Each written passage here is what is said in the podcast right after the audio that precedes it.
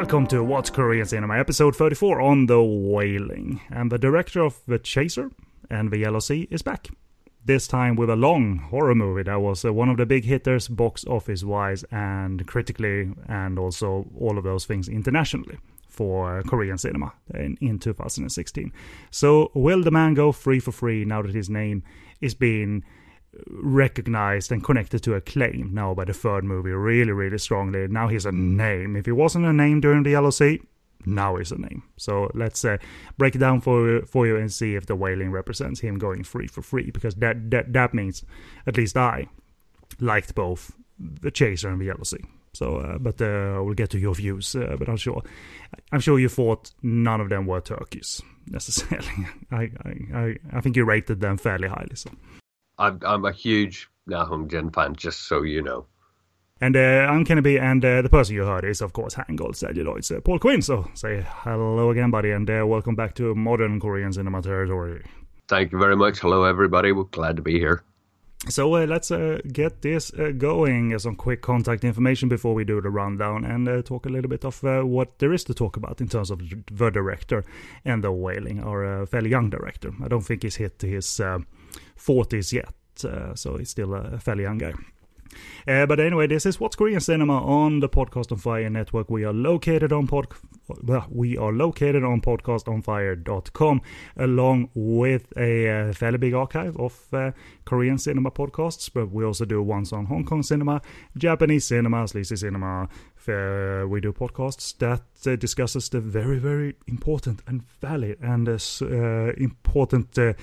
uh, social aspect of ninjas in movies we discussed that for uh, for 16 episodes or so. There's an archive of that. Point is, you have a, pl- a plethora of choices, and uh, thank you for choosing What's Korean Cinema. And uh, we are available on social media. Click the handy buttons at the top of our website, uh, the Facebook and Twitter button, for instance. And while you're on Facebook, join our fairly friendly, uh, very friendly discussion group featuring show updates and discussions, and leave a like on our page in support. And uh, click iTunes uh, button to the iTunes button to subscribe to our feed, and uh, also Stitcher Radio. If you click that button, that will lead you to their website where you can stream What's Korean Cinema and all our shows. But uh, all of that is available from their via their application, rather on the Apple App Store and Google Play. I write about uh, a variety of Hong Kong and Taiwanese movies over at SoGoodReviews.com, and I vid- video review at sleazykvideo.com, and my tweets are available at So Good Reviews. Hangul Celluloid is the place to find reviews of mainly modern Korean cinema. Uh, you've done The Wailing, but I, I, we didn't talk of it last episode, but you have a little desire to. Um, go back and review some golden era stuff when time allows, right? I I really have. I mean, I over the years you know, you do as much of it as you can, aware that when big films come out, you've got to cover them. So I've been aware that over the last little while, I haven't done as much classic stuff as I want to, and I'm kind of obsessed with classic stuff. So I'm in the process of setting up a, you know, we'll do a new film followed by an old, followed by a new, followed by an old. It's just finding the time to get it all together and get something thematically going the way the way we do with this. Mm-hmm. Um, so it's in process. I think it's worth doing. Not not enough people are talking about classic golden age cinema, and it needs to be done add uh, some uh, voices to it, indeed. So uh, we are looking forward to that. And uh, just uh, give your list, uh, your listeners, I'm sure you have listeners, and they're they're they're sick of me talking all the time. but give all of the listeners the URL to your website as well. I'm Paul. I'm from hangulcelluloid.com. You can find me on Facebook at facebook.com slash hangulcelluloid, um, on Twitter at twitter.com hangulcelluloid.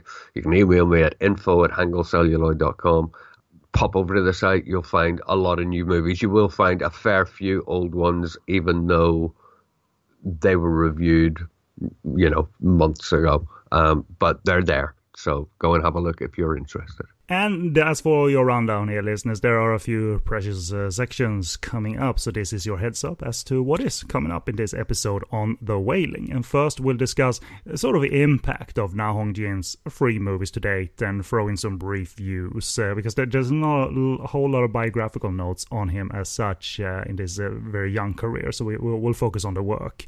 And uh, we conclude with the review of The Wailing in all simplicity, and there are timestamps in the show post, so you can look it up in case you want to jump ahead to the review of The Wailing.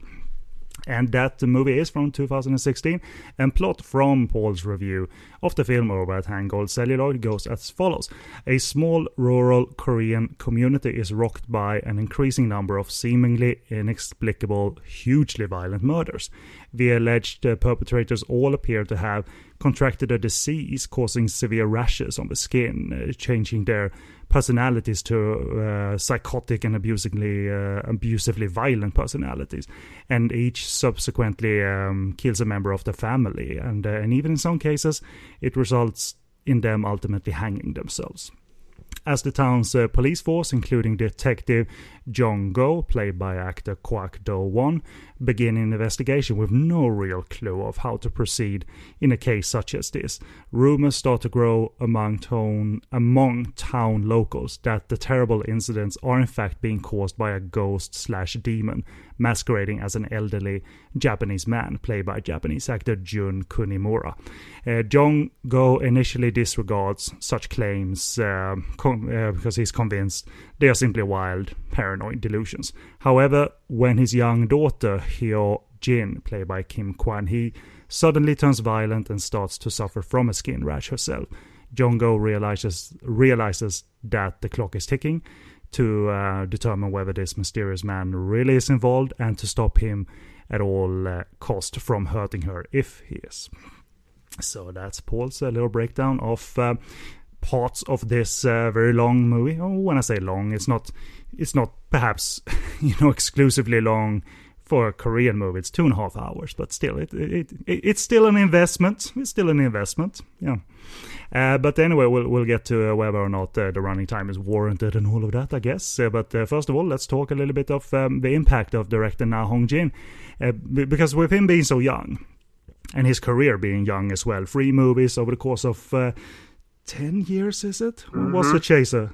08 or 07? 2000, yeah, 2008. Yeah, so um, like I feel there's precious little history to talk of, which is sort of thinly veiled cover for the fact I couldn't find any biographical notes on him. So let's give it simple and try and keep uh, and get uh, Paul's views on uh, why his few films have broken through so heavily with audiences and critics and awards, even internationally. Uh, what what I did find, Paul, was that he logged a short movie as director about cooking, uh, seemingly.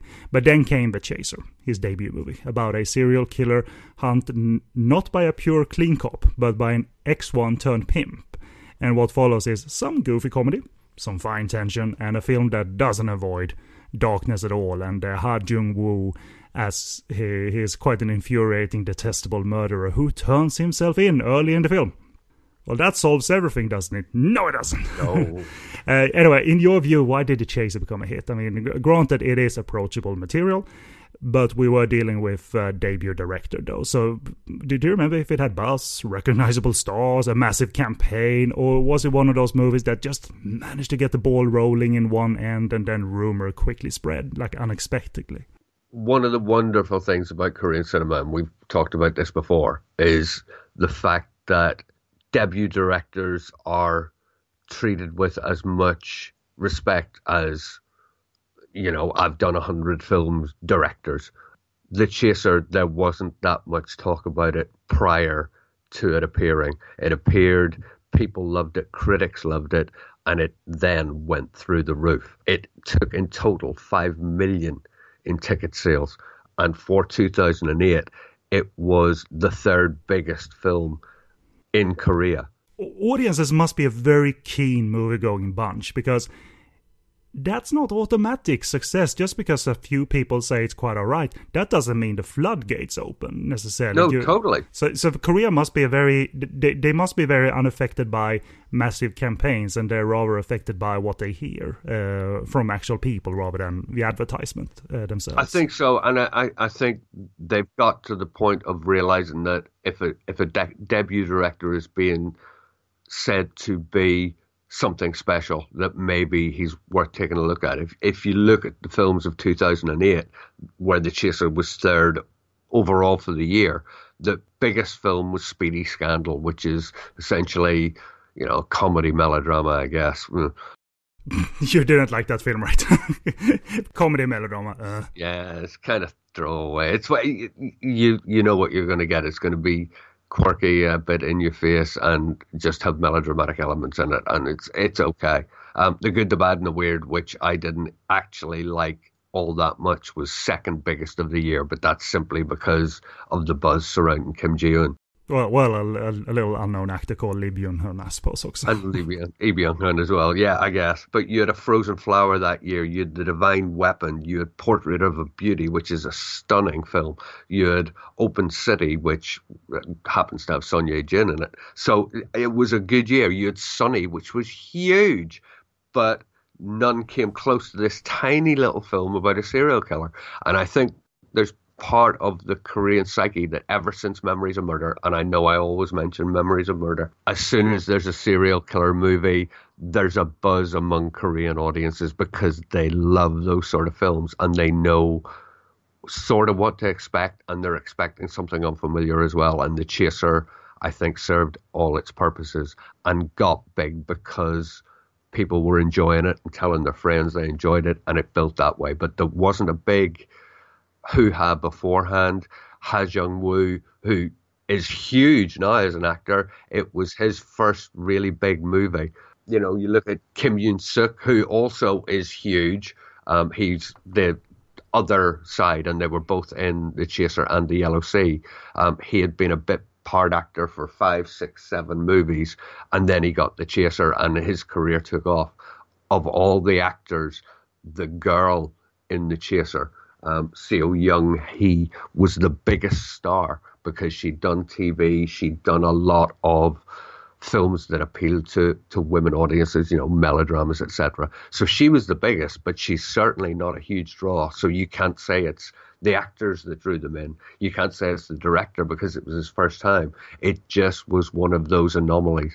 A year later, a film called Into the White Night did exactly the same thing. First time director, and it just skyrocketed for no other reason that people saw it and said, you need to see this. And I think that's a great thing.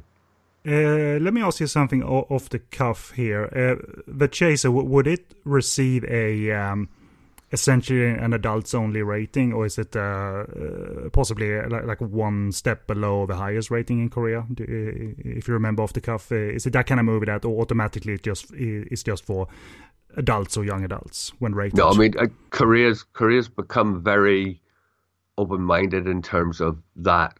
because the reason I'm asking is it doesn't seem like uh, something violent and dark is the kiss of death commercially necessarily. No, cer- certainly not. You know, I mean, the chaser would just be seen as, you know, an 18, I guess, that sort of thing. It's only films, if you look at I Saw the Devil, where, you, know, they take it to an extra level. They actually turn around and force cuts and force, you know, threaten with banning. That never happened with the chaser. You know, Korea's used to serial killer movies, Korea's used to violence. If you look again, I, I bring up I Saw the Devil because it, it comes immediately to mind. If you look at the versions of it that were released, the international version had more sex, less violence.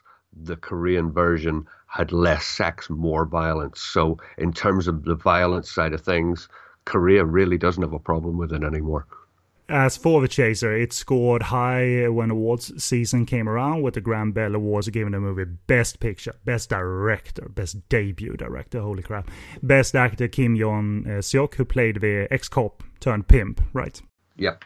And uh, among others, uh, and it had a slew of no- nominations as well. So you you, you mentioned uh, other movies in passing, you know, but but how, but how was the ultimate competition when when all was said and done, you know, awards wise? did it compete with many other quality? productions that it um, that it beat uh, come award season. So, uh, or, or, what do you remember about that year of Korean movies when they started to hand out awards and stuff? Just looking at that Grand Bell Awards listing of the films that were in nomination. It was the, it was the 45th Grand Bell Awards.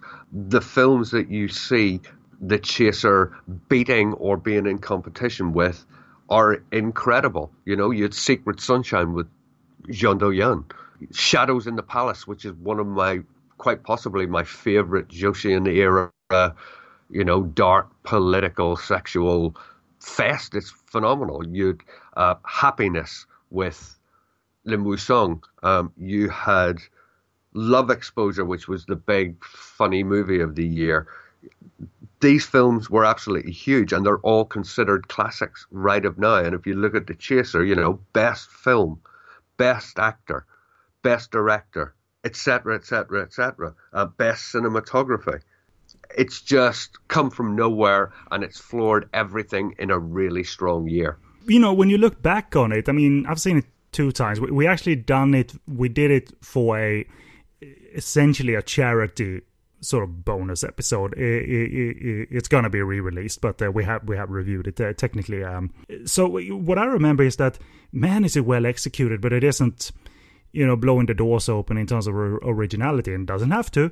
But that makes it all more amazing that essentially they gave the big awards to um, this non-revolutionary genre piece. You know, totally. so so if you look back on it, I mean, one, the, the, it's still a likable movie when you think back on it, like a high high rated movie, and and, and two, it, isn't that still amazing that in come award season it uh, beats the class, you know, or, or, or, the supposed class, you know what I mean? Like, and, and instead, a thrilling movie gets a, gets the big awards. If if you'd asked me prior to those awards, having seen The Chaser, if I thought it would be nominated, I'd probably say yes. If you'd asked if I thought it would win, I'd have said in competition with those, you've got to be kidding me. So hugely surprising. Um, my thoughts about the Chaser are much of my thoughts of Na Hong Jin's films in total.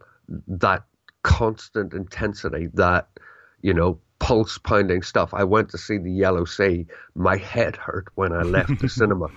It's so intense. That's a long movie too. Yeah, well, totally. Um, the Chaser, I think, is slightly less intense, but it's more balanced than the Yellow Sea. So still, still, it isn't a kind movie. The Chaser, that, it's really just um, it's uh, it's brutal. Uh, it is it incredibly brutal. Um, uh, but I think in a good way. I think he hit things that many other serial film, serial killer films don't. Um, there are visuals that are are absolutely shocking still to me, and that I don't know if I can give anything away. No, no, um, keep it spoiler free. You know, a, a a character who's trying to get away from someone, and what happens to her came completely unexpectedly to me. And I think that unpredictability within something that's so familiar just adds up to the whole thing. And that pulse pounding soundtrack, you know, it's so rhythmic and it sticks in your head for days. I think it's a memorable film, even if a lot of things have done, been done before, and I think it deserves what it got. Mm-hmm. Yeah, I, I, very much agree. I mean, uh, execute the familiar, the familiar very well, and you you'll get far in my book. And and the and uh, well, uh, the only other thing I would say is that having watched The Chaser, um, if I hadn't known that it was his first film, I would not have thought that was Na Hong Jin's first film. That's the theme of uh, Korean debut directors that they're so accomplished out of the gate, uh, uh technically and as storytellers. Okay, obviously you have a technical crew, but a debut movie looking and feeling that sharp is not uh, something you're used to. Uh, maybe in Korea only, that's what you expect uh, out of. Uh, because I, I tend to cheekily ask Paul sometimes about the big acclaimed movies, like, "Don't tell me it's a debut director. Don't tell me it's a debut director." And in some cases, yes, it's a debut director. Damn it! Damn it! They're so talented. you know, and that brings the other thing as well, where you get that sort of thing, and then they disappear for you know six years, and you think, well, what happened to him? And that sort of happened with Na Hong Jin as well. Yeah, between uh, the next movie and then the recent movie, indeed. But uh, he got back uh, uh at work pretty quickly, wasted no time, and got his main cast back together for 2010's intense The Yellow Sea, about a taxi driver in northern China who travels to South Korea to find his wife. He agrees to, to perform an assassination, and when that doesn't go fully right, he finds himself uh, on the run. Uh, it scored a bunch of nominations and uh, bagged the Best Supporting Actor award, going to actress, uh, or is an actor, uh, Jo Sung Ha. Is that a male or female? I don't remember. yeah, the actor in, case, in this case. Actor. But he seemed to compete uh, for the spotlight uh, with uh, productions such as The Frontline, Sunny, Blind, War of the Arrows. So this time around, he the Sea couldn't beat uh, some of those big hitters. Uh, uh, well, undeserved or not, it merely stayed sort of on the nomination side of things this time around. I know some of the movies like just sort of like I think that's famous. I think that's famous. So was it stiff competition that year, awards time? Uh, slash, how, was the audience and critics' response um, to uh, to Sea? Because by now, you know, the Chaser launched the director internationally, so now they had something to promote the Sea on, you know. But uh, come awards time, was that an unbeatable? bunch, you think? Uh, Frontline, Sunny, Blind, War of the Arrows? In my opinion, I think the 2008 award ceremonies that the Chaser competed in was a stronger year than 2010. The Frontline and War of the Arrows, yeah, they were big enough. They were, certainly weren't bigger than the 2008 films. The Yellow Sea didn't do anywhere near as well as The Chaser. The Chaser year overall in the year in 2008 was third in the Korean box office, and that's talking about Korean films and Hollywood movies as well. The Yellow Sea in 2010 only came to number 19.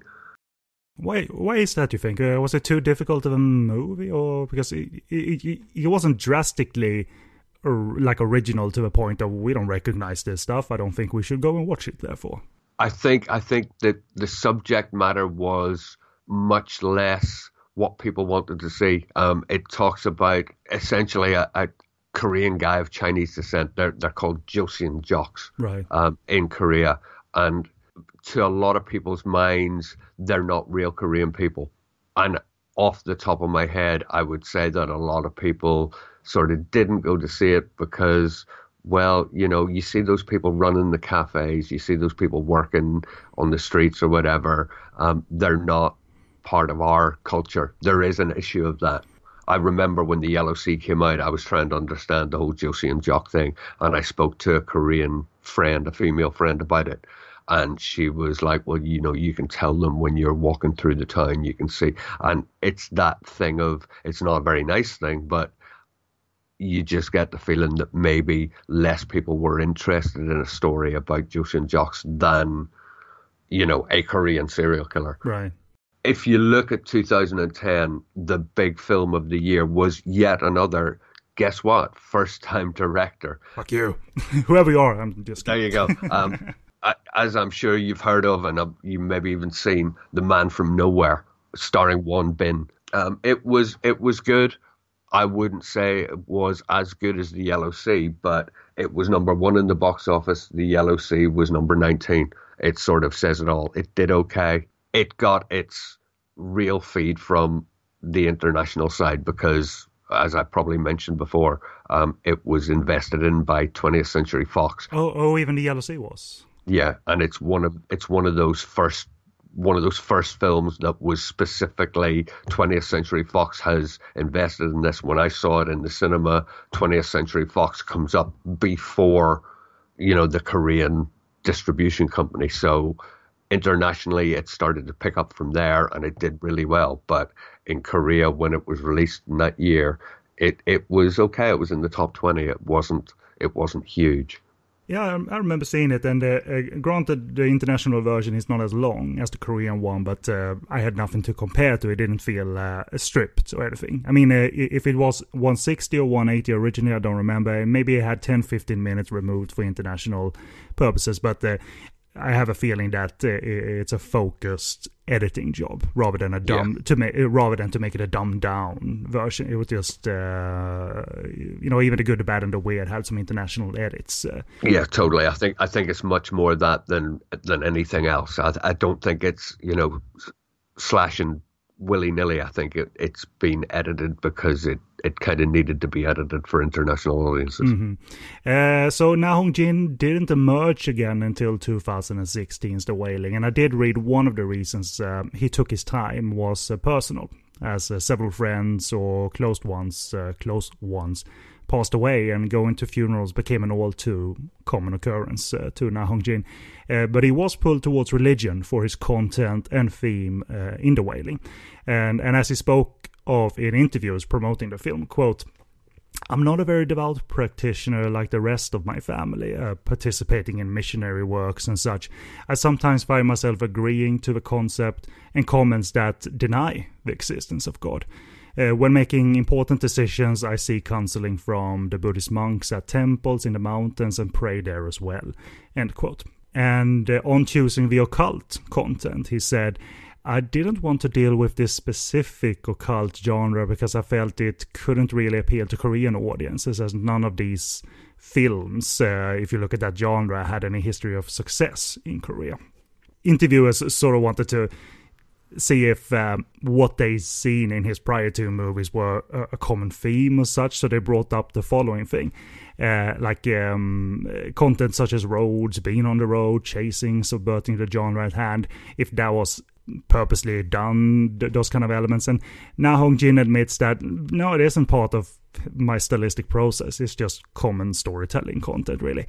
Um, nevertheless, uh, the interviewer wasn't stupid about it as such. They, they merely just asked a question if, the, if that was um, if that was the case. So they weren't looking too hard into it. Uh, so uh, I'm, I'm, not slagging the interviewer off or anything. But nevertheless, The Wailing was a big success when released in Korea last year and has generated universal acclaim, and perhaps more so than his other two movies. Uh, so uh, we, we have discussed that it was a big hitter box office wise. Obviously, I just said it. Scored high attendance, but was it amidst the top five that also included Train to Busan and The Handmaiden? If you take the Korean output in terms of box office and popularity, yes, it was. The big five of that year were Train to Busan, The Handmaiden, The Wailing, The Truth Beneath, and The Last Princess. In terms of overall box office, it was number seven um, for the year. Um, which is which is pretty good. 2016 was a really strong year, and it was beaten by Train to Busan, A Violent Prosecutor, Age of Shadows, which we've already mentioned, but you know, it beat The Handmaiden in terms of box office. It beat Pandora. It beat Spirit's Homecoming, which is another shamanistic kind of film that uh, moved me deeply. So it did okay. It did phenomenally internationally, and it's still doing phenomenally internationally. Um, and it's certainly top ten. You can't really go wrong with that and they, they went on to score a bunch of technical awards uh, at the Grand Bell Awards, uh, but also uh, uh an acting award, Best New Actress, given to Kim Hwan Hee, and that's a little girl, isn't it? Yeah, and she's just great in it. I don't know where that came from, that rage and that uh, mood, but uh, they, they Na Hong Jin tapped into something, all right, something yeah, very, very, wow. very, very scary. I mean, on a very, very side note, she is she is quite young, and somebody asked Na Hong Jin about the fact that it's a pretty hairy, scary, heavy movie. For a young girl to be acting like that, what was the take? And he said he never let her actually read the script. He gave the script to her mother, and her mother explained the scene to her. So, you know, her acting is all off the cuff. She never actually read the script. Yeah, I think that's wise because uh, you're gonna plant the images and and uh, craft nightmare fuel for a little kid like that uh, with a vivid imagination. So I think that's uh, probably a good idea. It's um, in terms of um, it being de- defeated, so to say, at the Grand Bell Awards. It was defeated by movies such as Inside Men and The Last Princess. But uh, me being all stupid, I, I thought the same ceremony would uh, include The Handmaiden and Train to Busan, but were they released too late to qualify and they will be competing next year, or what was the deal there? This is such a weird, weird thing if you look at the release dates of A Train to Busan came out on the 20th of July. The Wailing came out on the 12th of May. and The Handmaiden came out on the 1st of June. So they're all within a month or two of each other. If you look at other awards, if you look at the Blue Dragon Awards, which aren't as big as, you know, the, the Grand Bells, but they're big, The Handmaiden was through it for everything. You know, best director, best actress, best film. Train to Busan was in there a little bit. The Wailing was in there a little bit. And then you look at the Grand Bell Awards and The Handmaiden isn't there. And Train to Busan isn't there. I mean, could it have been? It didn't miss any expiration, uh, like uh, cutoff date. It, it, it literally could have been it, uh, been uh, nominated. I mean, as I say, they were they were all released sort of May, June, July, and the Grand Bell Awards took place on December the 16th, and the Blue Dragon Awards took place on November the 25th. So they were all in place. The only thing I can think is if you think back to last year's Oscars, everybody expected The Handmaiden to be nominated and to win an Oscar, and it didn't even get mentioned. And I spoke to someone in the know, shall we say, about why, and they pointed out the content and they said the people who decide on these awards are very conservative and they're just not going to even acknowledge a film as erotic as The Handmaiden. And I assume that the Grand Bell Awards did exactly the same thing. There's no timing wise reason that The Handmaiden shouldn't have been included. You know, a, a big set of awards a month before and it had wiped the boards. So there's a reason it wasn't there that isn't about release date, and I can only assume it's because of its content. Is Train to Busan just too too light and too fluffy to even be nominated? Therefore, yeah, I think I think you know you get the odd awards that just think, well, it's really cool, let's nominate it as a great action film, and you get the the proper, you know, we're the award ceremony who just go, well, let's just throw away action. Let's biggest movie of the year, puffed. Yeah, I, I, I, I, honestly, honestly think so, and I think it's a real shame, you know, and, it, and it's why we kind of have to take award ceremonies with a pinch of salt. Which is still amazing. Why the chase? I'm not equating the chaser to Train to Busan, but again, the chaser wasn't two hours of uh, revolutionary filmmaking or anything. Yeah, totally, totally. So um, yeah, but anyway, what, what do we know in terms of what's next for our acclaimed director? What's the fourth movie going to be? We have no, I have no news whatsoever. I looked through interview upon interview upon interview and I find nothing. And all I can assume is that just as between the Sea and the Wailing, he took his time and had to deal with life things. I assume he's just taking his time and he'll decide on the next thing, and he just hasn't mentioned it yet.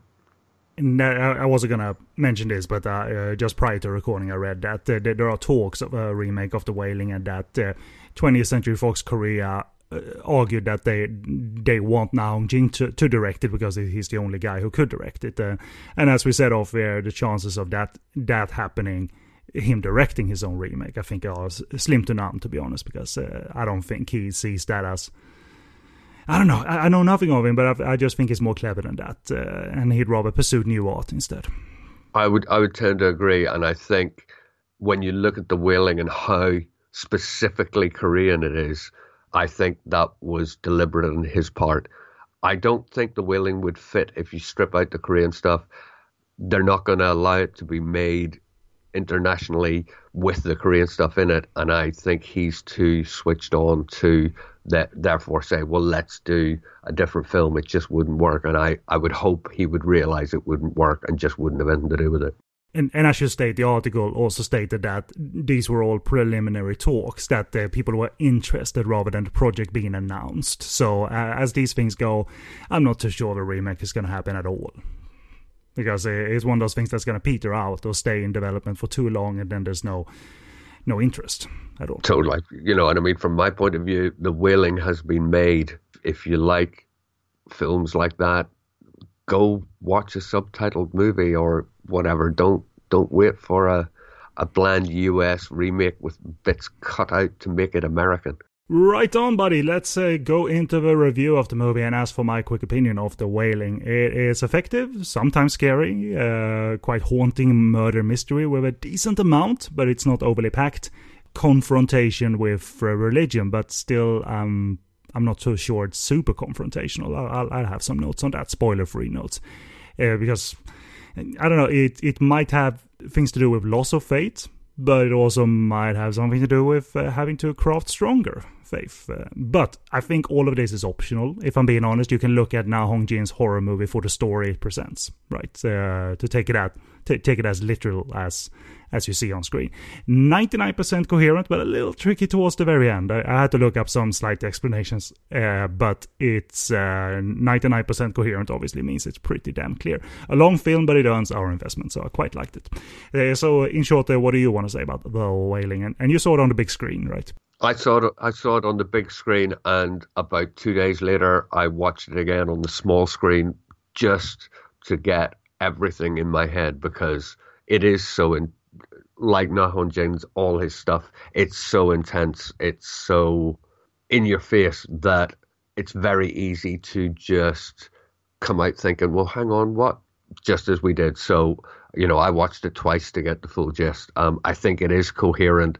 I think it's just a case of it being so intense that it catches you off guard. Um, there's one specific shaman ritual in it that's just, uh, you, you, know, I mean, your your eyes almost roll with with intensity. Um, I can, I can imagine on the big screen that uh, hour in uh, set piece, which is a, a sort of expertly put together set piece in terms of intercutting between different places. Phenomenal. You know, you sometimes see before television shows, they say that the following program contains flashing images.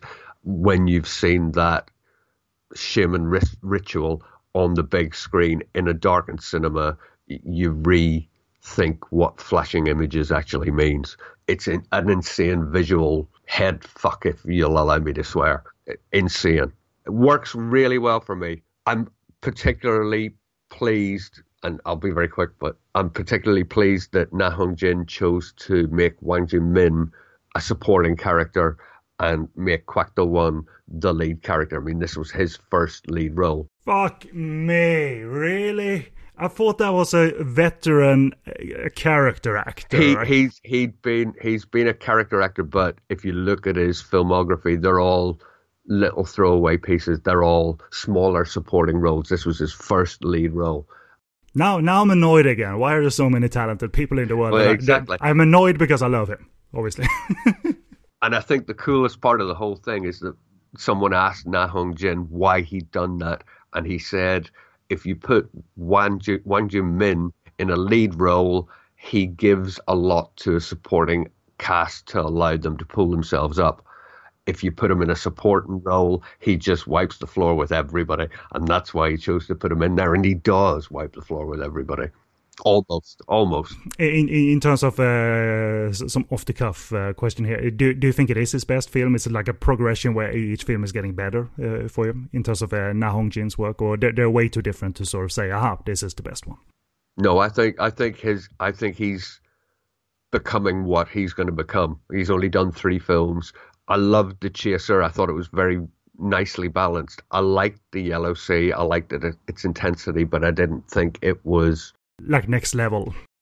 Yeah, I, I it was just a, another film, uh, another great film by the guy that did the Chaser. I think the Wailing is him starting to come into his home, his own, and I would say it's probably my favorite of his films so far, just because of the things we'll, we'll talk about shortly. Yeah, yeah, I think so. I mean, I, I, would rank them that way: the Wailing, the Chaser, and then the Yellow Sea, but all quality uh, across the board. Totally, totally. What I dug is, um, what I dig is uh, that he's not a flashy director necessarily. Uh, there's a nice and still and distant imagery initially. Um, we we can soak in the design and environments that way. For instance, the the outside courtyard of. Uh, uh, of our lead character Kwak Do Won's house as he um, is going to embark on that first uh, trip to the first uh, murder case and the raining and all of that. So yeah, I, I, like that we can soak in design a little bit more. It's very real and it's a filmmaker in control of his look and his pace.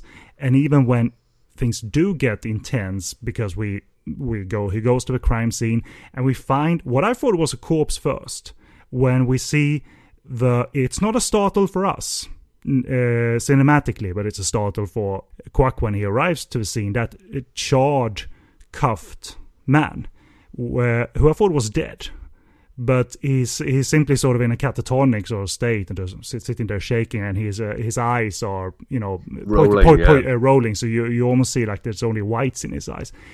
If you think about those images, uh, they're not s- smash cut to images and be startled now, but rather than we are just following the characters being startled themselves, but it isn't at the it isn't like an audio visual sort of startle. It so it's not trying to make it ugly, it just because. Uh, uh, and, and, like cheap in terms of uh, surprises. Uh, just because uh, it's a horror movie and it's a con- the countryside and it's raining and shit like that. And and I think those. I mean, I'm focusing in on like early elements, but I, th- I still think yeah. that that was very effective. We, we are ju- we're allowed to absorb the ugliness rather than be told by someone prodding us cinematically like this is ugly now be scared I, I think there's a lot to be said for the way he repeatedly like that scene you see him sitting there you think he's dead and it's only when you look at him and you become accustomed to what you're looking at that you realize what's going on and he does that throughout the film they go into a room and it's dark and you can't really see what's going on. And can I just tell you something about that? Because um, for, for, for some reason, I, I don't like typing in the dark on my laptop, despite the laptop being lit up and you can see the key, uh, keyboard. So I usually watch movies with the light on. And I was kind of saying to, God damn it, I can't see anything necessarily. Yeah, yeah. I, I need to turn it off, but I can't because I can't make my notes. So it, it was, but, but I think it was deliberately sort of uh, designed to be um, darkened plus. You know, it's just that whole thing of focusing on something and it looks a little bit odd, and when you realize what it is, oh heavens! You know, even when they in the early stages they see what turns out to be this Japanese man in a forest area, you just see a man bent over and you think, what's going on? there, and it's only when he comes closer that you realize what's going on. Um, it, he constantly does it, and it works for me every single time. Yeah, because it's not too vague, is it? Like we get it, so he doesn't need to resort to cheap cinematic tricks to uh, and go boom or anything. Like th- there's places for intensity in these two and a half hours, but I I, I think it's very confidently handled. That they just have a look at it. This is horrific and I don't need to tell you that necessarily. I don't need to be fucking verbal about this stuff and uh, and uh, uh, like make the alarm clocks go off. Like, oh yeah, horror horror trope. Like, no, not at all. I'm confident. I'm let, let me tell the story. Sit back and uh, and uh, you, are gonna feel some chills, all right. And uh, he's also not compared to the chaser he's uh, dialed down the bumbling cops uh, comedy a little bit um, here. Uh, uh they're not used to this type of crime, granted, so they're, they're a little bit um, clumsy, but they still have procedures in place, it looks like. So it's just unusual for most of them. Uh, they're, they're, inexperienced rather than dumb. In, in, in the chaser, I think he was going for the juggler in terms of that they can't protect this politician, yeah. I think, who gets a bag of poop uh, thrown in his face and things like that. So it's a little bit, um, they're, they're, a little bit too dumb than than deserved, I guess. But I mean, from from my point of view, the rewatching it in the early stages, the words or the name that kept coming to my mind was Bong Joon Ho. Uh, oh yeah, even Mark uh, uh, Kermode uh, said that there is a, you know, The Exorcist and Memories of Murder hinted at in there without cheapening Na Hong Jin's vision. Of course, he just uh, he he he he drew upon that as well. Like I, I can feel the vibe of Memories of Murder uh, from totally. Both in the in the not bumbling cops, but the cops that don't know what they're doing and are almost bumbling because of that, and also in terms of the tiny, tiny little bits of humor within the darkness, which just hit me so much as as good, if not I, I dare say better than Bong Joon Ho, but you know what I mean. I don't mean this as oh he's you know doing a Bong Joon Ho because he's not, but in terms of humor and that sort of thing in Korean cinema within dark stories, Bong Joon Ho's the the go to guy. So if Na Hong Jin can do it as well, it really says something for him. I think it's more gentle, the, um, a little bit more yeah, yeah. gentle, at least compared to Memories of Murder. Where, where it's classic, but they are downright daft, as you remember in Memories of Murder. Like uh, the whole pubes thing from Memories of Murder is uh, obviously Totally, totally. co- uh, super cartoony. Here, there's like two moments where it's gently comedic. Like they, they discuss the issues of adult diapers and uh, why why adults have such diapers. You know, so it's gently little comedic verbal things. And at one point, someone picks up a possible murder weapon without uh, wrapping it in a cloth uh, Yeah, be- yeah. before, so they, they they fuck up that way. But uh, otherwise, he, he um, you know he keeps it more gentle and stuff like that. He does embrace classic horror tropes, despite, uh, but not in the sort of like. Um, uh, sarcastic hipster way or anything because there is rain and uh, we see um, a red-eyed beast in a story flashback which we don't know really if that's true or not. Um, lightning strikes and uh, so there, there are classic horror templates being played out here and tools and there, there's no shame in that. Because uh, just because a genre is overdone that doesn't mean a serious attempt featuring uh, genre content is to is to be laughed at. Not not at all. So, uh, but but but he keeps that still far away from the movie because he he doesn't accompany shocks by huge stings or anything. That there's a little scene where someone is standing outside a police station, you know, uh, someone looking in, and we don't see that first. I I, I actually I, I rewound this moment Yeah, so did so did I. when they see that girl, they say, "What is that? What did you see that?" And we're not let into that until two, three shots later, essentially, right? And I like that that he is confident enough to um, play the uh, perspective of the characters, and we're sort of like, "What? What? What? Show me! Show me!" Yeah. and that that's all good. That, that's all good, and uh, it is rainy, it is ugly, and all of that. But uh, of course, there's some widescreen, picturesque uh, photography here too. You know, it's not 100% rain throughout the movie. You know, we we got some downtime between father and daughter, but but they're not forced family insights because hi- his uh, the, the father daughter bonding is very good natured and uh, she's very intelligent. So he he's obviously setting that up if, because tragedy is going to follow. But uh, it, it it offers up a visual template that's um, very appealing without him. Uh, making his mark as I'm the visual director only. Look at me. Uh, And I, I, I have to say, those little moments between the, the father and daughter were some of my favorite moments, aside from the horror set. You know, her sitting on the side of a, a mountain playing out of tune little pipe, completely out of tune, and being so proud of herself. Her running up to a car where her dad's having sex in the car and she's banging on the window going, What are you doing? What are you doing? What are you doing? you know, it's just, it's beautiful, tiny, tiny little bits of humor that just lighten the load a little bit before, you know, the darkness comes. Yeah, but but but in terms of again, we we, we, we should maybe address the the fact that this is quite a long movie. It's a 160 minute movie or uh, just slightly below, uh, essentially two and a half hours. I think he earns that because he he decides to uh, reveal the mystery bit by bit and uh, take us from one intense place to another in a very again I'm using the word confident, but uh, uh, also confident and clear manner that doesn't overload the movie either, meaning that we have to keep track of all these threads or anything. No, it's uh, it's perfectly calm reveal, and I think it's a dangerous proposition to use two and a half hours to be calm about it, right? But I, I think he firmly earns that. I mean, yes, it might have been played well 10, 15 minutes shorter, who knows? I, I didn't examine each and every effing edit, but I, I very much think that uh, this uh, earned its running time because of how deliberately calm and clear he wanted to make matters and and, and like uh, change intensity not from zero to 100 but gradually Yeah, and I, I think also the fact that he very deliberately and very, very, in a very accomplished way, manages to never let you know who's really the good guy and who's really the bad guy, and constantly change it as you go along allows that extra time to almost feel worth it because you, you're never sure. Right until the end, I until it was actually revealed, I wasn't sure who was going to turn out to be the real baddie. And I think that's a very, very strong thing. And I could have sat for another half hour. Glad I didn't, but you know, I think that's a big part of it as well. I, I agree. I agree. It's a good point that you make. Uh, again, we're keeping it spoiler free, but you're 100% correct that he flip flops between, you know, what is the mystery? What is the reveal? Aha, no, that isn't it.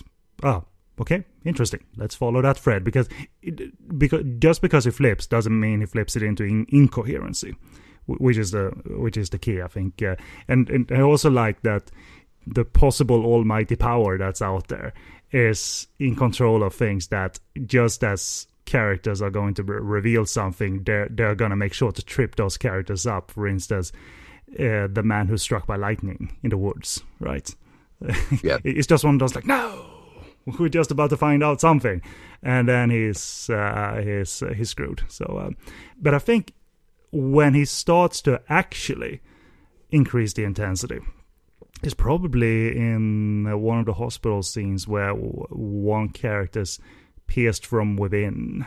Yeah. Uh, that's when you know the movie is, uh, you know, conducting its business beyond just a whodunit. That can coexist, right? That, that that's a smooth transition to I think there's something otherworldly going on here, right? That coexists with the genres he's playing with, right? Uh, that switch to okay, we're now supernatural. I think.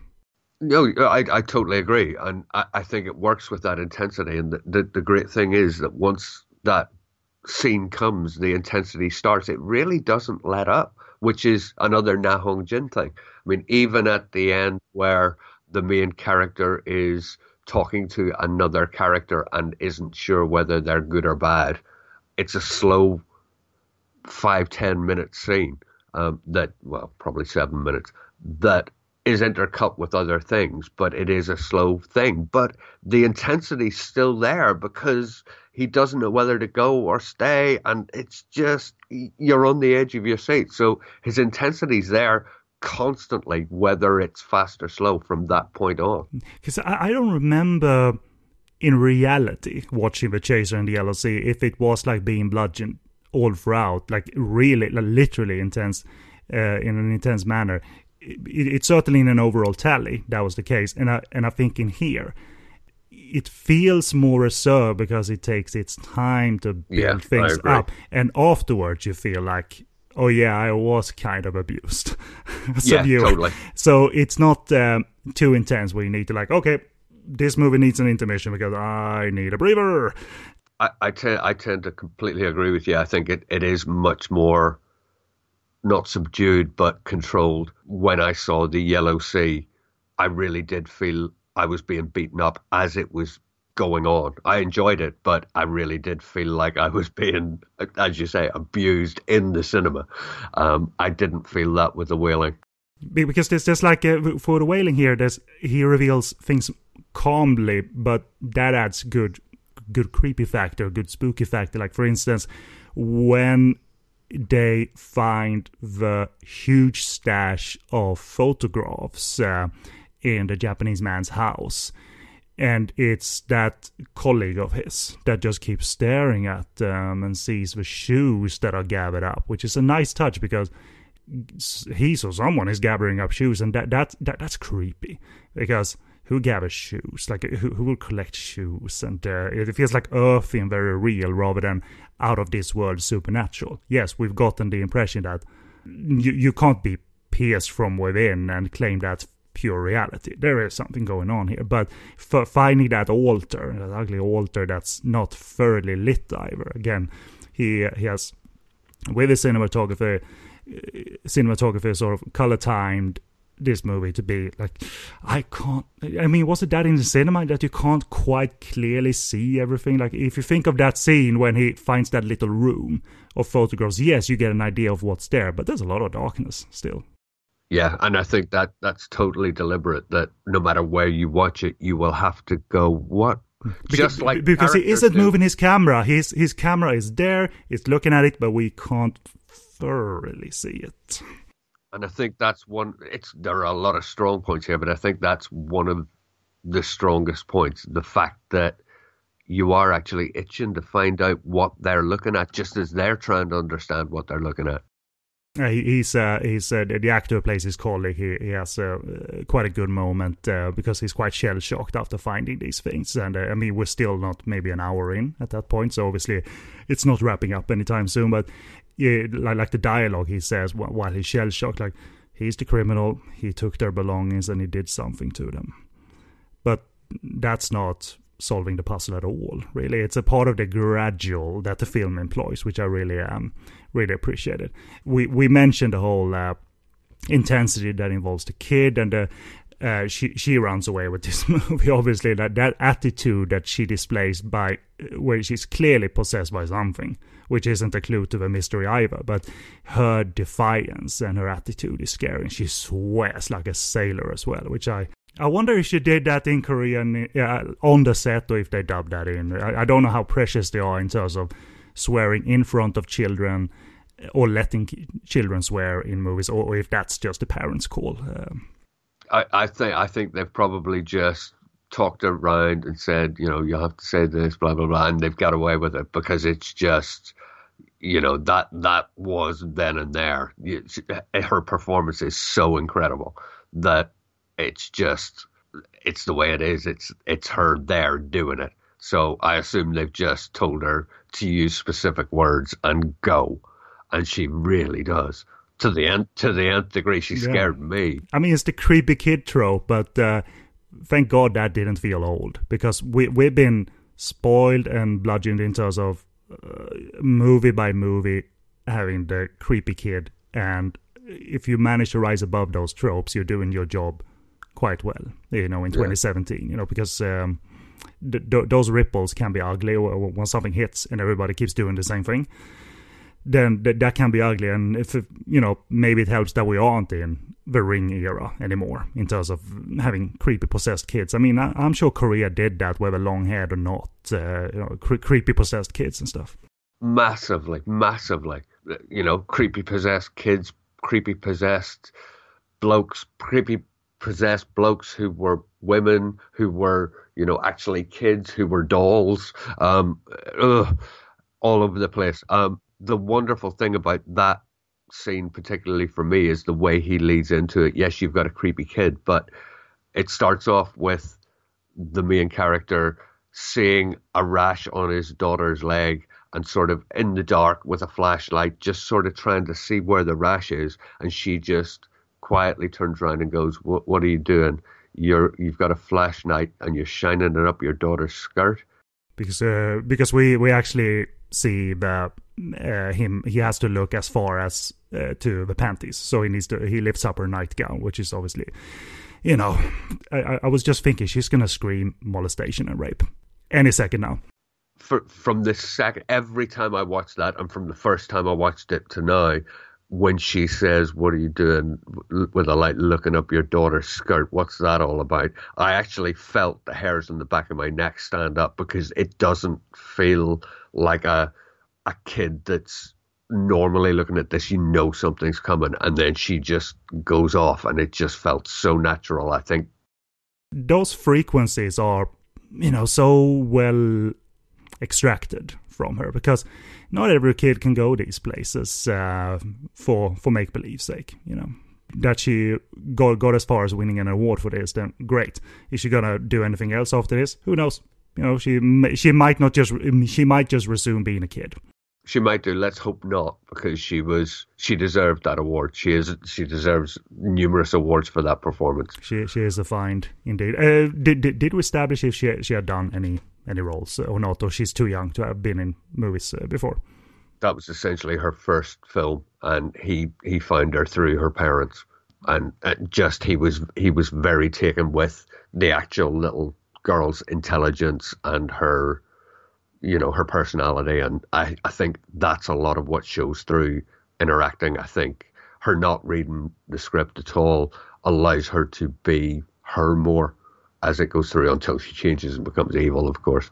Uh, let's talk more about the actors actually, uh, because my, my, my, next notes uh, goes to uh, lead actor Kwak Do Won.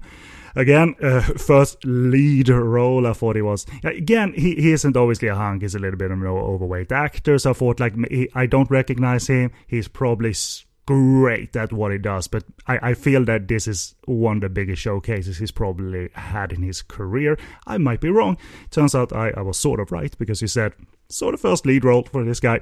Because he's not young, young necessarily, so I just thought that he, he, he, he must have experience in, in the industry. The thing is, you know, you, you watch Korean cinema and you recognize, you know, Hwang Jung-min, you recognize whoever straight away with certain actors you've maybe seen them before, but you can't place where you've seen them. I looking back at his career, yes, he's had smallish roles, but they've been in big movies. He was in The Man from Nowhere. He was in The Good, the Bad, and the Weird. He was in Mother, and he was in The Yellow Sea. And I can honestly say I don't remember him in any of those films at all. It's one of those things where you think he's coming out of nowhere, and he kind of is because when he's been doing his supporting roles, they really have been supporting roles, and you're t- you're taking in the main actors, and you're you know letting him pass by. So was um uh, uh pardon me, or was Phantom and The Attorney movies or TV dramas? Because I, I know he won uh, some awards for Phantom and The Attorney and and The Wailing uh, also. Totally, yeah. Uh, the Attorney, great. Phantom Detective, okay, yeah. Nothing to what he's done in The Wailing. I mean, The Wailing, he stands out. You're you're not going to forget him after that.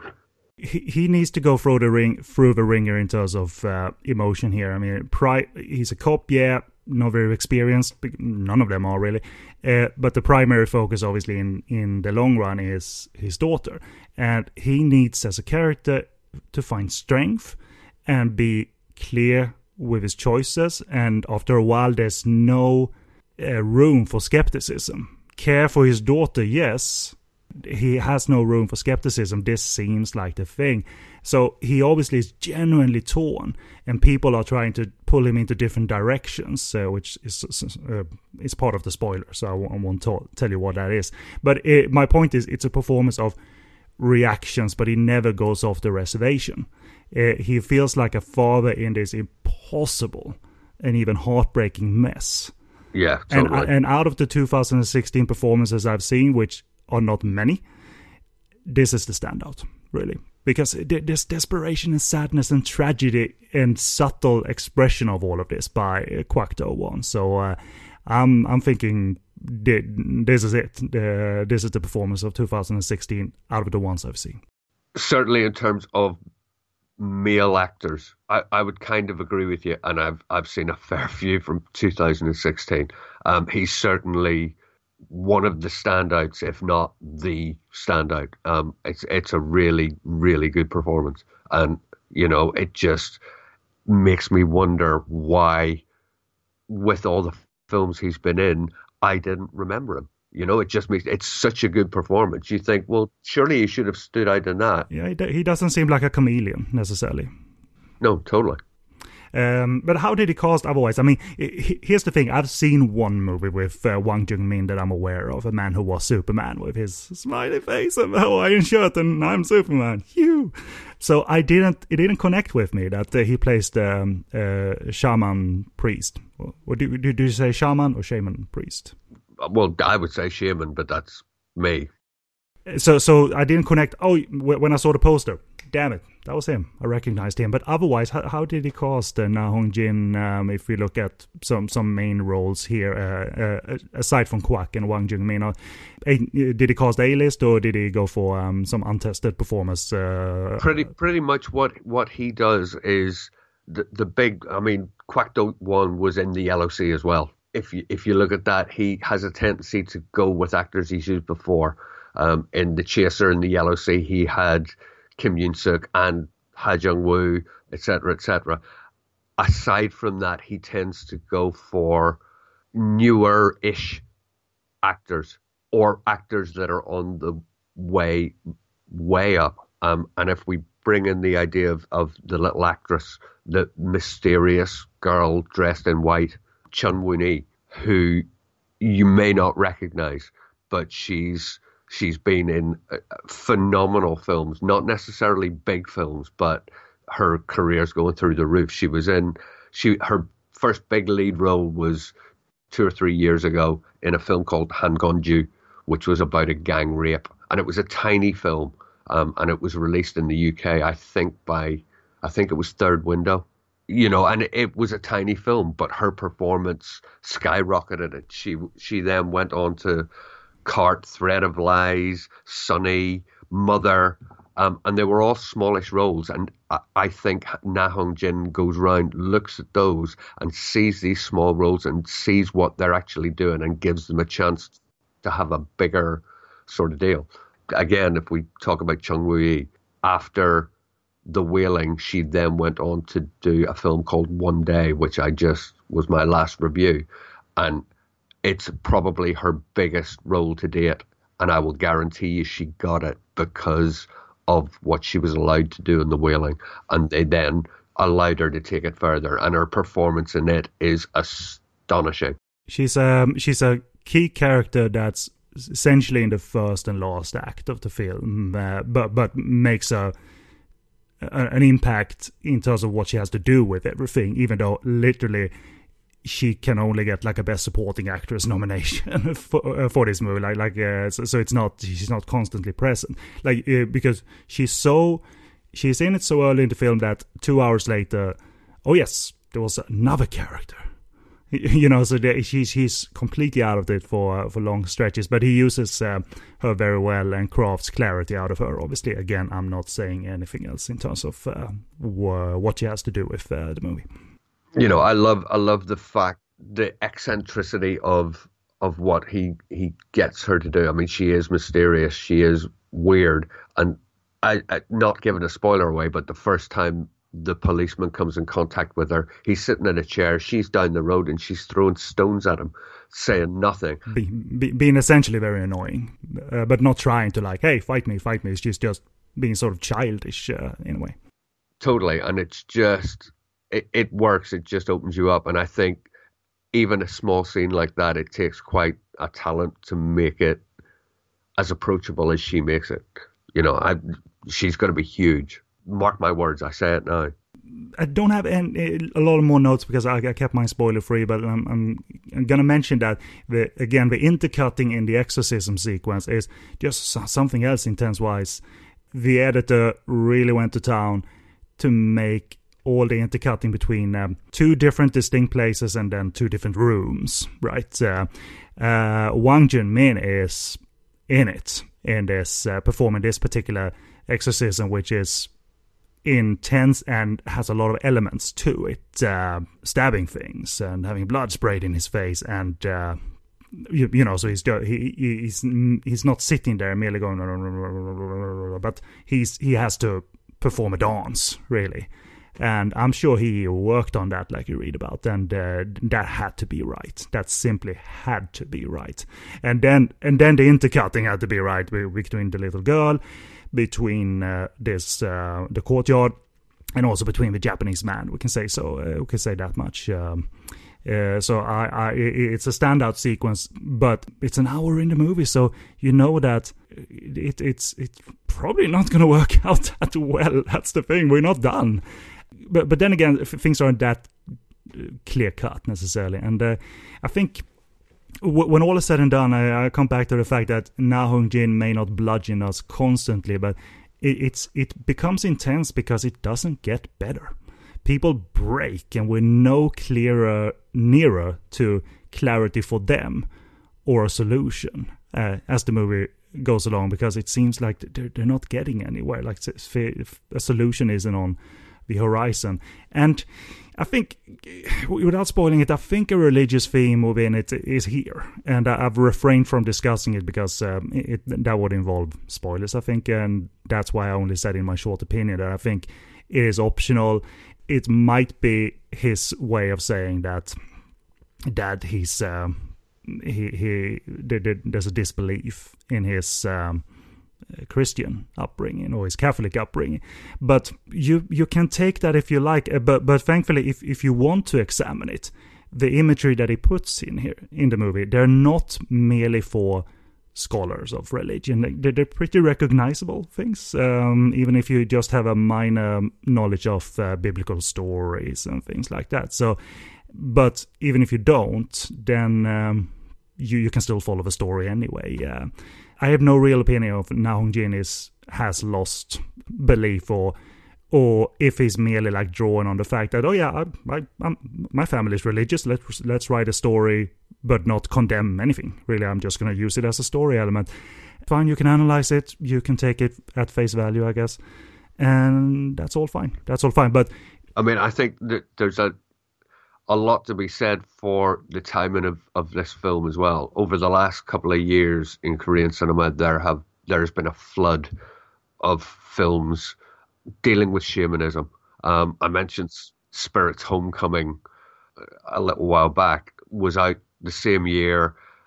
There, it and the films like it, Miss the Train, etc., etc., all have the very much, you know, saving souls through shamanism, them allowing people to pass or healing past wounds, past generations' wounds, you know, etc., etc. They're all very, very positive. And I think for Na Hong Jin the same year to be able to hit a shamanistic thing that isn't positive, that's that's intense to the point of the intensity that this film is, I think it works very well in contrast with what everybody expects from films about shamanism. Do, do you have an opinion uh, of uh, if he is um, uh, putting his heart out on the screen in terms of uh, his lack of faith or lost faith, or or, or, or do you think that it really does, really doesn't matter if or what he's doing in terms of that? I think it's more about the idea rather than the idea of faith, I think it's more about the idea of people who supposedly channel faith. Um, mm. I think I think it's a lot more about you know in terms of if you thought of it in Western culture rather than being about religion, you'd be talking about maybe the church and what the church deems itself to be. I think that's more what he's saying. I think it's more about the people that run things rather than the religion itself. That's, I mean, that's a personal. Uh, yeah, I think I've heard him say that uh, it's open to interpretation, and, and, not that it's abstract, but he he isn't uh, saying that you totes got it. That was one hundred percent my intention, and hurrah! no, he, he's more uh, being slightly elusive about it, and and and that's all fine because you can follow you know, uh, this scary story without doing like dual excessive work thinking of the themes as well. So, so some things are very clear where they're coming from, but yeah. uh, it, it, doesn't uh, prevent you from enjoying these two and a half hours if you decide to uh, discard uh, discard uh, interpretation in that regard. Um, uh, we, we, which is a fine balance, I think, uh, especially come ending time when a lot of these things come to the forefront. But it's still the coherency of the story. For me, I that's what I attached to, and uh, it was only afterwards when I looked back on my outline, I was like, oh yeah, there, there was people have asked me about this thing. Yeah, that's probably in there, but it didn't prevent me from enjoying the story. Yeah, story. Yeah. And and and I'm not, I'm not saying I'm anti-religious or anything. It's just that sometimes because I'm pretty dumb I just watch movies for their story. I think I think there's a, a valid point to be made in watching films for the story. I think that's essentially what they are, and if if people want to look in, they can. I think a film that can be taken on both levels is superior because of it being able to be taken on both levels. Uh, I am uh, out of notes. I just want to ask this: uh, other than the Yellow Sea and this, how common or rare has it been that 20th uh, Century Fox Korea has had a hand in productions? It's getting more common. The Yellow Sea was really almost a trial run, and it got had such success that they've done the wailing, they've done Train to Busan had investment as well. I think it, I think it was Warner Brothers. Don't quote me on that. Uh, C- certainly, their logos were absent from the US version I watched. It was merely Well Go in front of the movie, and then the Korean. I, as far as far as I, I I'm almost sure it was Warner Brothers. I'll have to check up on that, but um, it's getting to be a thing, and really, the Sea was a tester to see how well it would do, and it worked, and it's going to continue, and it's going to get bigger and bigger because they're giving filmmakers uh, freedom, I gather. Well, totally. You know, and if you even if you look at Bong Joon Ho's recent Okja, which was money from Netflix. It was a Netflix movie.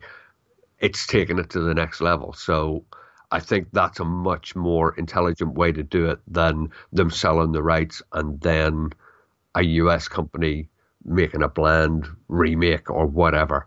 It's just nice. Uh, that international connection's quite cool. Yeah, when they realize that um, money and creative freedom can uh, generate good business, um, you know, they, they, have a couple of examples of that now. Uh, the wailing maybe being the the prime example of that because critical commercial and awards success you know uh, it was a, a home run from concept to to execution, uh, so, totally. so, to say. Um, so so yeah, I, am out of notes. Uh, so I'll leave the floor to you uh, in terms of uh, what else you want to talk about. The the only thing I want to add is that if you like your films to have huge intensity, be gripping, but have gorgeous little bits of humor in it, check out The Wailing because it hits all the buttons. The strongest part parts for me, apart from that hugely intense half hour section in the middle, um, are definitely the humorous bits between the little girl and various characters. So he's free for free, Paul. How about that? Three for three, totally. Yeah. And as for availability of The Wailing, for some reason I couldn't find a listing for a Korean Blu-ray. Uh, only DVDs uh, from, but, but but not from Korea, like only from Hong Kong, Taiwan. But uh, may, maybe it's coming up. but um, regardless, uh, as it stands now, uh, for US listeners, uh, Well Go USA handled distribution on Blu-ray, and it's also available at the time of recording on Netflix in the US. And for now, anyway, Kaleidoscope have only issued it on DVD in the UK, but you can rent the movie on iTunes in high definition, as Well Go has uh, those particular rights in the UK. Um, so getting back to the whole thing, uh, uh, was I totally um, stupid uh, because I couldn't find a Korean Blu-ray of this? Or no, there there isn't one. You know, if you again, if you look over the the past little while at releases in Korea, The Handmaiden has been released on Blu-ray left, right, and center. Can you get a Blu-ray in Korea? Well, it's coming, or it's it's virtually here. Well, well, who needs it now? Now in the UK, we have both the uh, both the cuts of the film on Blu-ray anyway. So uh, who needs Korea by now? Well, exactly, but you know that forever there wasn't one. It's it's a a new thing that they seem to be releasing DVDs and then much later down the line they'll release a Blu-ray. You do get films like The Last Princess that were so huge they get just a Blu-ray and then there's a DVD six months later, etc., etc. But there are a lot more films not being released on DV- on Blu-ray than you would expect.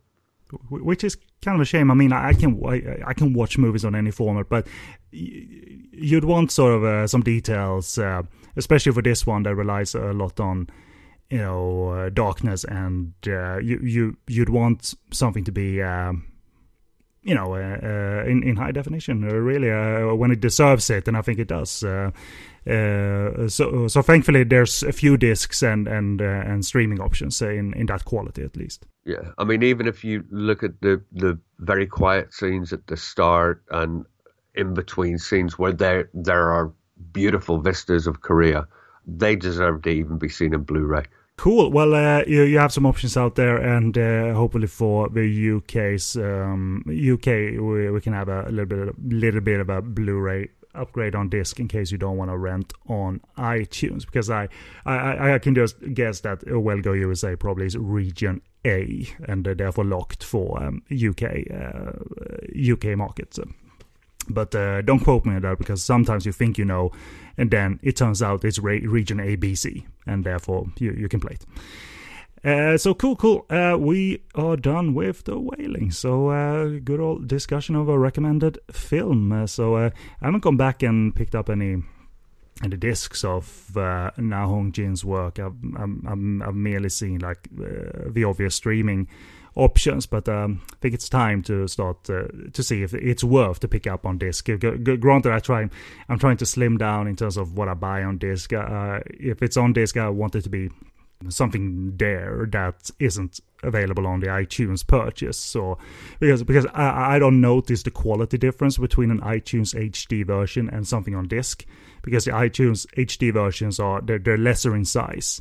But I, I haven't noticed any differences in HD quality. I, I don't have that eye, so I'm, I'm I'm good with an online purchase to be honest. Uh, so uh, that's us done anyway. Thank you everybody for listening, and this has been What's Korean Cinema on the Podcast on Fire network and go to podcastonfire.com for all your needs, including uh, our archive of What's Korean Cinema. And the last, um, the, the, last set of uh, six have included coverage of the 2016 output as well. We have done The Handmaiden, Train to Busan, and including this one, The Wailing, too. So uh, combining it with something very recent and in the episodes prior something older. So hope you enjoyed, and uh, uh, we don't. I don't have anything else to say. Just go to uh, the network site for all your network needs. So I'll hand it over to you, Paul, because again, co-host, co-producer, good man. He deserves a plug again. Very last thing I'll say is head over to hangulcelluloid.com, find me on Facebook or Twitter at facebook.com slash hangulcelluloid and at hangulcelluloid on Twitter. Um, if you're interested in The Chaser and The Yellow Sea, if you've watched them and you enjoy them, there are interviews on hangulcelluloid.com with both Ha Jung Woo and Kim Yoon Suk. Um, the Ha Jung Woo is a group interview. The Kim Yoon Suk is just me and him. Um, so, you know, pop over, go to the interview section, scroll down and you'll find them. They're all from, I think, 2014 15. Nice fellas, I assume. Wonderful fellas, um, especially Kim Yoon Suk, who is just so, you know, you watch him in those movies, he's a big, gruff guy, but you meet him in person and he's just, just so funny. Just a really nice geezer. Uh, how how are the uh, chances of um, bringing Na Hong Jin over to the UK in some shape or form? You think? I was gutted when The Wailing played at the London Film Festival last year.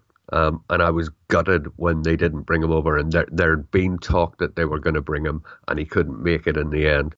Is it avail- Is it a availability thing that everybody wants or wants him to appear somewhere in some shape or form?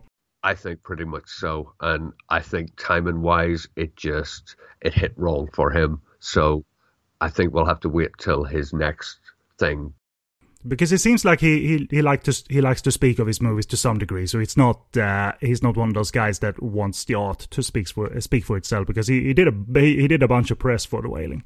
Yeah, yeah. I I assume it was a timing thing, and I would think because of what the wailing did, the next release that he does, whatever it may be, they'll be clamoring to bring him over. So well, book your tickets for 2023 or something. yeah, you know, let's let's hope it a little bit sooner than that, but you could you could well be right.